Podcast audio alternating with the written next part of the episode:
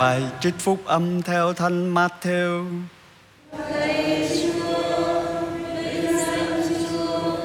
Khi ấy Chúa Giêsu đi ngang qua, thấy một người ngồi ở bàn thu thuế tên là Matthew. Người phán bảo ông, hãy theo ta. Ông ấy đứng dậy đi theo người. Và xảy ra là khi người ngồi dùng bữa trong nhà, thì có nhiều người thu thuế và tội lỗi đến ngồi đồng bàn cùng Chúa Giêsu và các môn đệ của người. Những người biệt phái thấy vậy liền nói với các môn đệ người rằng Tại sao thầy các ông lại ăn uống với những người thu thuế và tội lỗi như thế? Nghe vậy, Chúa Giêsu bảo rằng người lành mạnh không cần đến thầy thuốc nhưng là người đau yếu.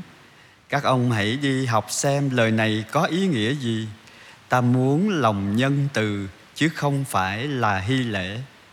Vì ta không đến để kêu gọi người công chính, nhưng kêu gọi người tội lỗi. Đó là lời Chúa.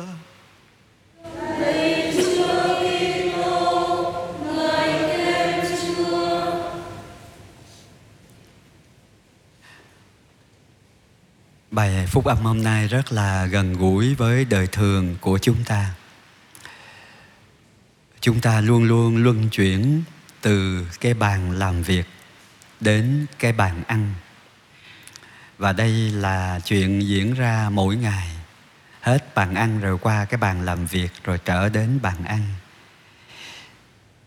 Nhưng mà cái khác ở đây là cái lộ trình từ cái bàn làm việc của Matthew đến cái bàn ăn ở nhà ông.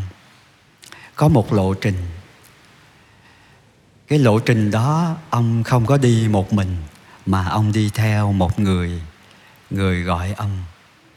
Và chính sự hiện diện của Chúa Giêsu ở bàn ăn của nhà Matthew đã gây ra cái sốc đối với những người đạo đức truyền thống ở trong do Thái giáo.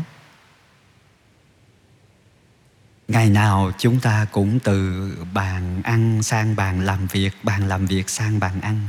Nhưng mà cái đoạn giữa chúng ta đi theo ai? Và khi chúng ta đồng bàn, chúng ta ăn với ai? Có khi chúng ta ăn có một mình. À, con cái nó ăn riêng, ông xã hay bà xã có việc riêng ăn không có. Câu hỏi được đặt ra là chúng ta có đồng bàn với Chúa hay không? Thánh lễ cũng là một bàn ăn, hay đúng hơn là một bàn tiệc. Nơi đó chúa mời chúng ta và chúng ta đang ăn cái món thứ nhất là bàn tiệc, ở trên bàn tiệc lời chúa.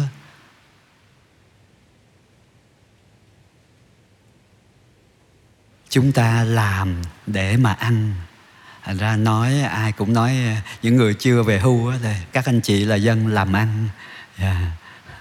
Còn mấy người bệnh nằm chỗ là dân ăn không à mà người khác làm. Nhưng mà của cải tài sản công khó những người bệnh nhân đã làm ra cả đời. À, bây giờ con cái hay người thân gia đình họ hưởng vấn đề được đặt ra là ở giữa cái bàn ăn và bàn cơm bàn cơm, bàn ăn cơm với cái bàn làm việc của chúng ta chúng ta đi theo ai? Và đối với người công giáo thì còn phải đặt thêm một câu hỏi nữa là tôi đang làm việc cho ai? Tôi chỉ làm việc để kiếm tiền hay là tôi còn làm việc cho nhà chúa? Tôi đang làm việc cho chúa có nhiều người dạ à, rất nhiều người phải sống à, à, cả hai chứ cũng phải làm việc để kiếm cơm.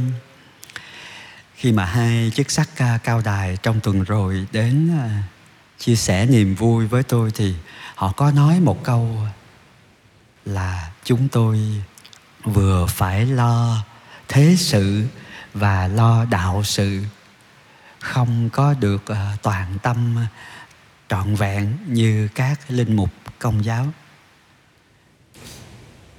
Điều đó là một lời khen, nhưng mà làm tôi suy nghĩ.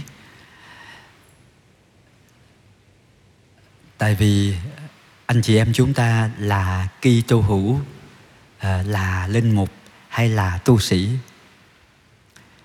Chứ không phải làm linh mục, làm Kitô hữu và làm tu sĩ. Kitô hữu là bản chất của chúng ta. Cho dù chúng ta bệnh chúng ta không còn làm việc được như trước đây. Chúng ta không còn ờ, tác nghiệp. Chúng ta không còn làm việc mục vụ được. Gần đây đức tổng nói cái lời à, không tôi không thích dùng cái từ về hưu. Yeah.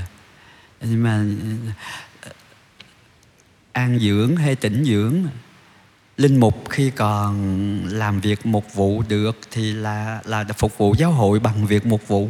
Còn khi à, về nhà tĩnh dưỡng thì là phục vụ giáo hội bằng đời sống cầu nguyện. Đức benedicto đã làm cái chuyện đó khi mà ngài xin từ nhiệm để một người khác có thể phục vụ giáo hội tốt hơn. Và ngài đêm ngày cầu nguyện cho hội thánh.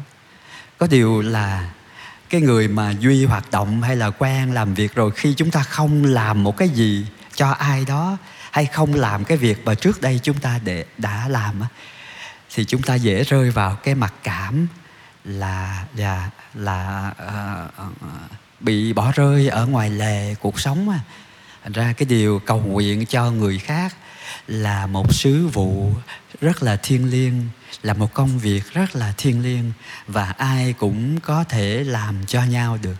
Anh chị em cũng có chức tư tế cộng đồng.